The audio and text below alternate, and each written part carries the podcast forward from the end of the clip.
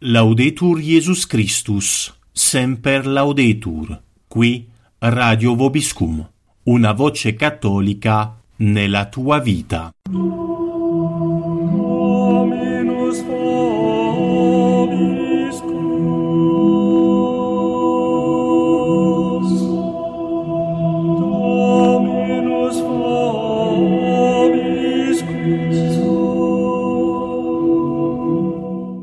Siete all'ascolto del programma Atti del Magistero a cura di Don Stefano. Tema oggi proposto Félicité de Lamennais e la genesi del liberalismo cattolico e della democrazia cristiana. Seconda parte. Buon ascolto a tutti.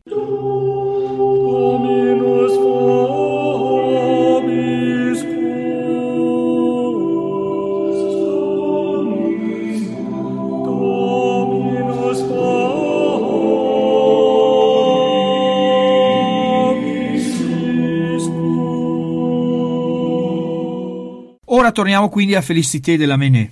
Félicité de Lamennais legge tutte queste belle cose de- dei filosofi, belle per modo di dire, dei filosofi del XVIII secolo. Vediamo che in questa prospettiva infatti non esiste assolutamente il peccato originale, gli uomini sono supposti tutti buoni, tutti capaci di capire esattamente di cosa hanno bisogno, eccetera, eccetera. Eh, quindi è una visione assai idealista dell'essere umano che non corrisponde alla realtà e tra l'altro non corrisponde alla realtà neanche la visione della società. L'uomo nasce in società per natura, si nasce come parte, come generati già da esseri che esistono, che preesistono, che sono i nostri genitori, quindi non si può parlare, e oltre ai nostri genitori ci sono anche appunto gli altri parenti, gli altri, quindi non si può parlare di un individuo completamente sganciato da una società o che la società esista solo in quanto frutto di un contratto sociale. Ebbene, eh, Felicité Lamennais purtroppo è molto influenzato da questi eh, libri e allo stesso tempo eh, subisce l'influenza di suo fratello che diventerà prete, suo fratello Pierre-Marie. Pierre-Marie e Felicité sono molto uniti, studiano spesso insieme teologia, filosofia, eccetera, nella loro casa di famiglia della Scene, appunto non tanto lontano da Saint-Malo. Però uh, Félicité Lamennais ha anche un carattere molto difficile, nonostante il uh, fratello appunto diventa, diventi prete. Félicité Lamennais riceverà quindi la comunione solo all'età di 22 anni, nel 1804, a causa di un carattere piuttosto inclina al dubbio e all'inquietudine.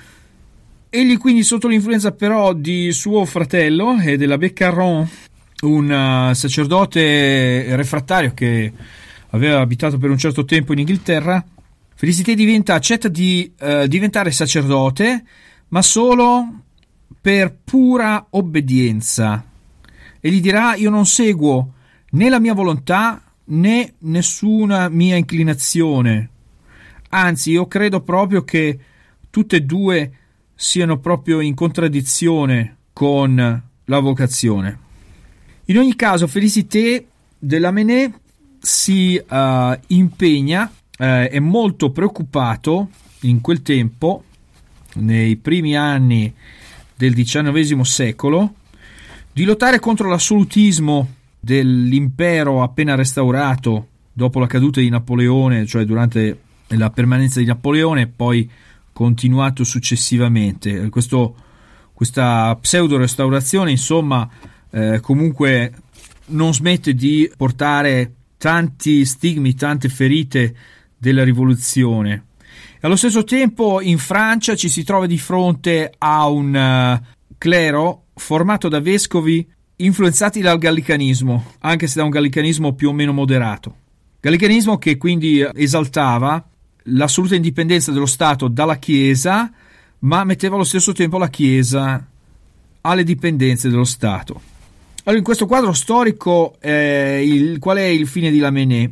Lamennais cerca innanzitutto di liberare sia la Chiesa che la società da questo assolutismo, questo assolutismo che però ha solo eh, il sembiante di un assolutismo tradizionale, se vogliamo.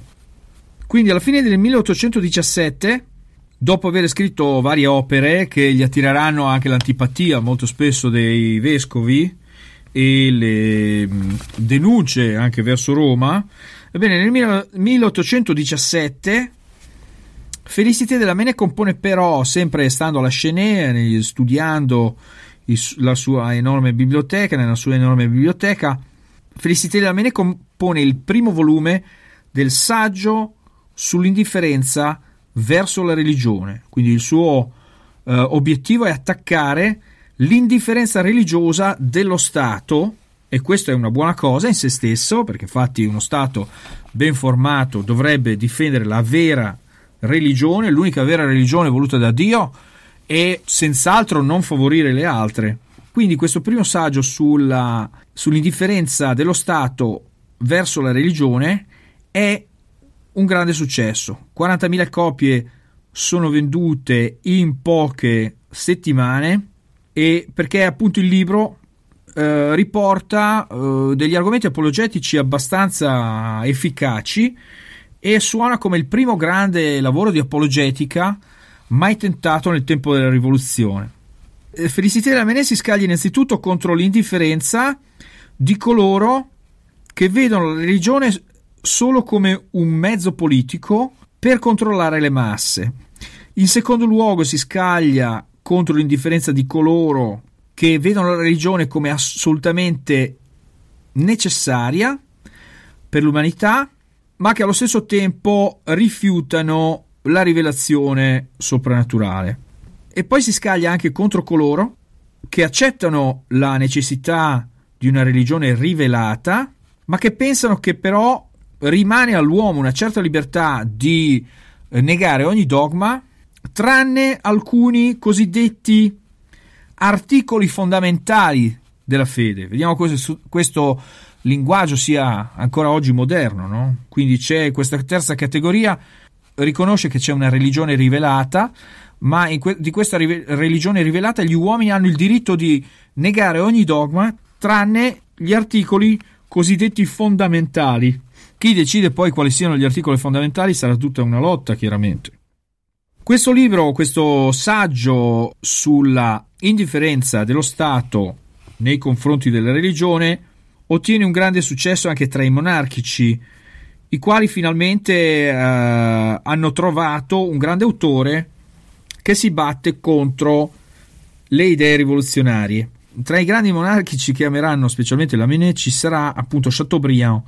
In quel tempo la Menet quindi accetta di lavorare per il giornale Il Conservatore, Le Conservateur, che è appunto il giornale dei monarchici francesi. Addirittura da Parigi giungono pressioni a Roma perché Lamennais sia nominato cardinale. Allora nel 1820, tre anni dopo, grande fiducia, Lamennais scrive il secondo volume del saggio sulla indifferenza dello Stato in materia di religione.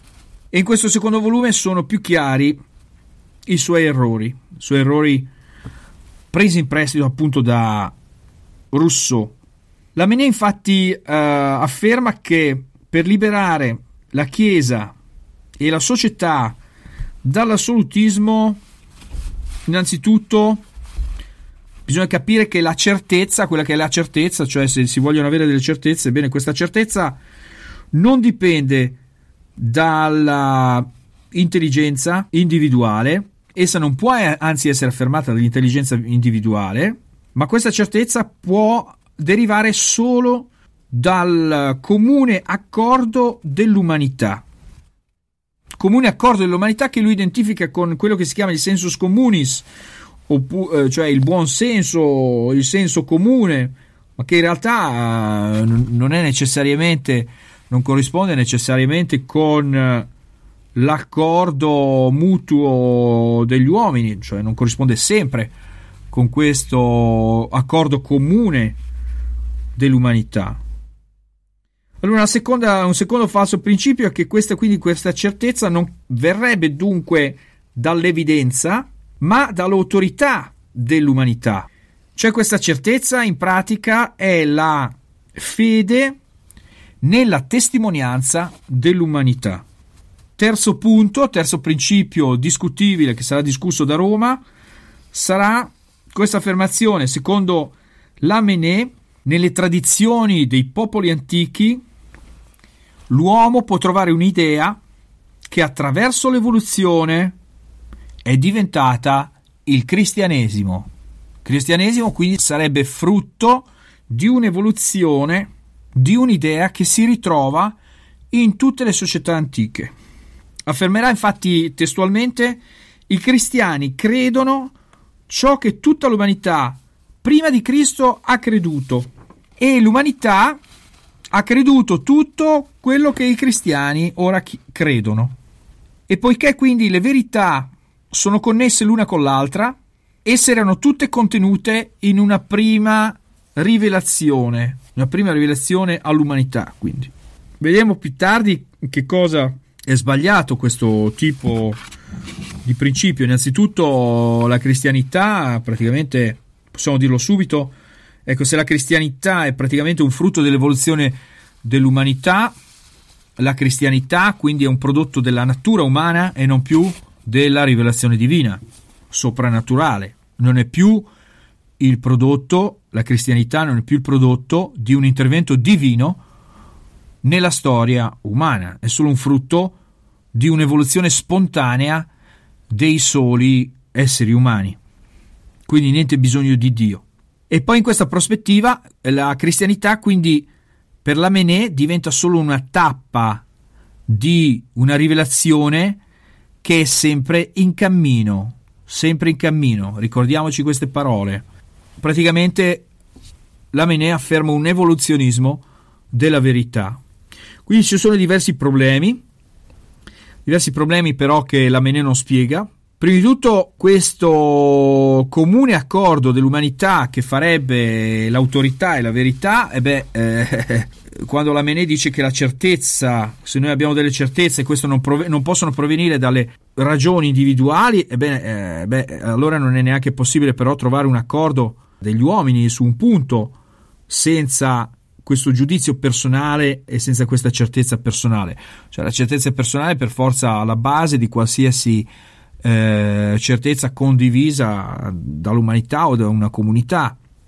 E poi quindi c'è anche un problema, un grosso problema in Lamennais, c'è un grande confusione, una grande confusione tra l'ordine naturale e l'ordine soprannaturale, tra filosofia quindi e anche teologia. Tra l'altro la teologia e l'ordine soprannaturale non hanno senz'altro il loro fondamento nel comune accordo della, della, dell'umanità.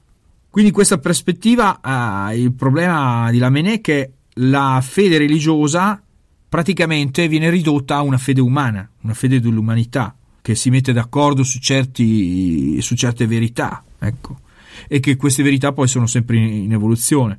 Quindi c'è proprio uno schiacciamento del soprannaturale sul naturale.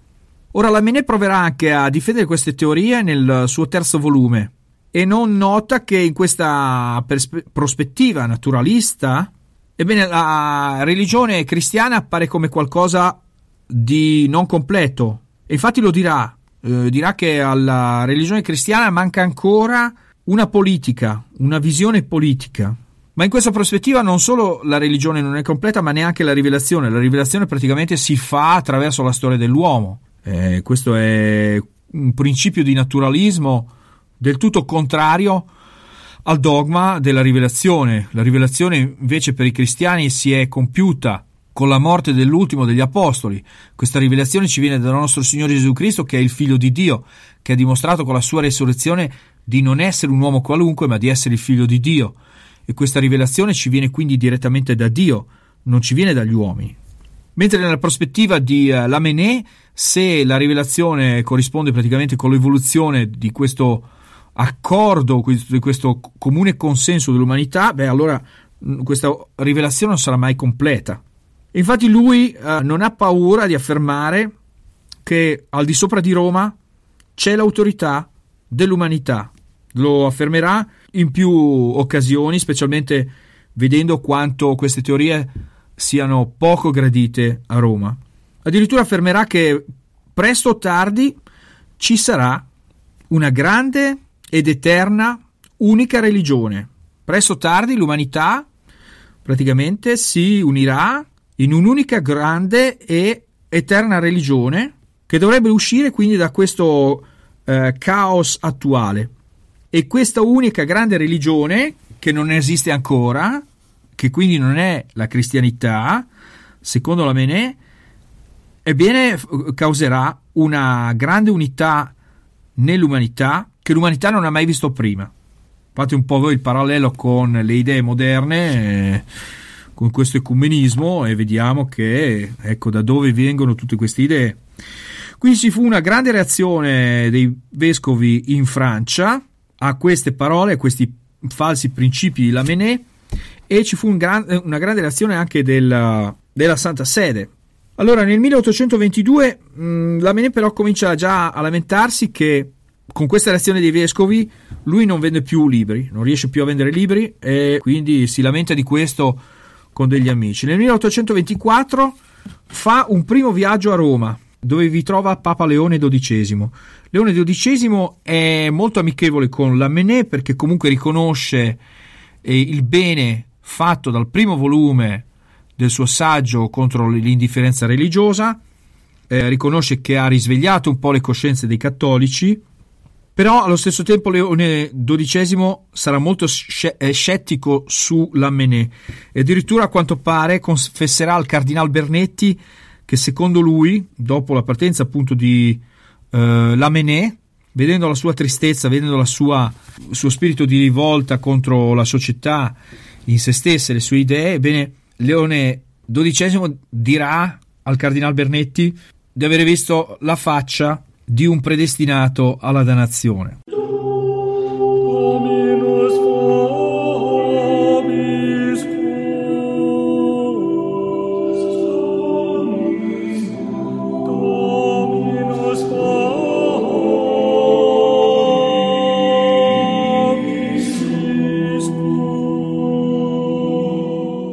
Siete all'ascolto del programma Atti del Magistero a cura di Don Stefano.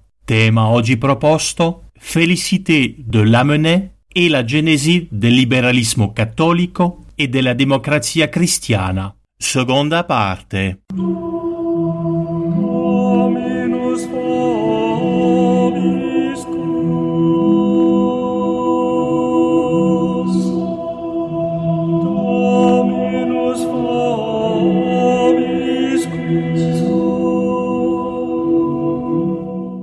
Laudetur Jesus Christus, semper laudetur, qui Radio Vobiscum, una voce cattolica nella tua vita.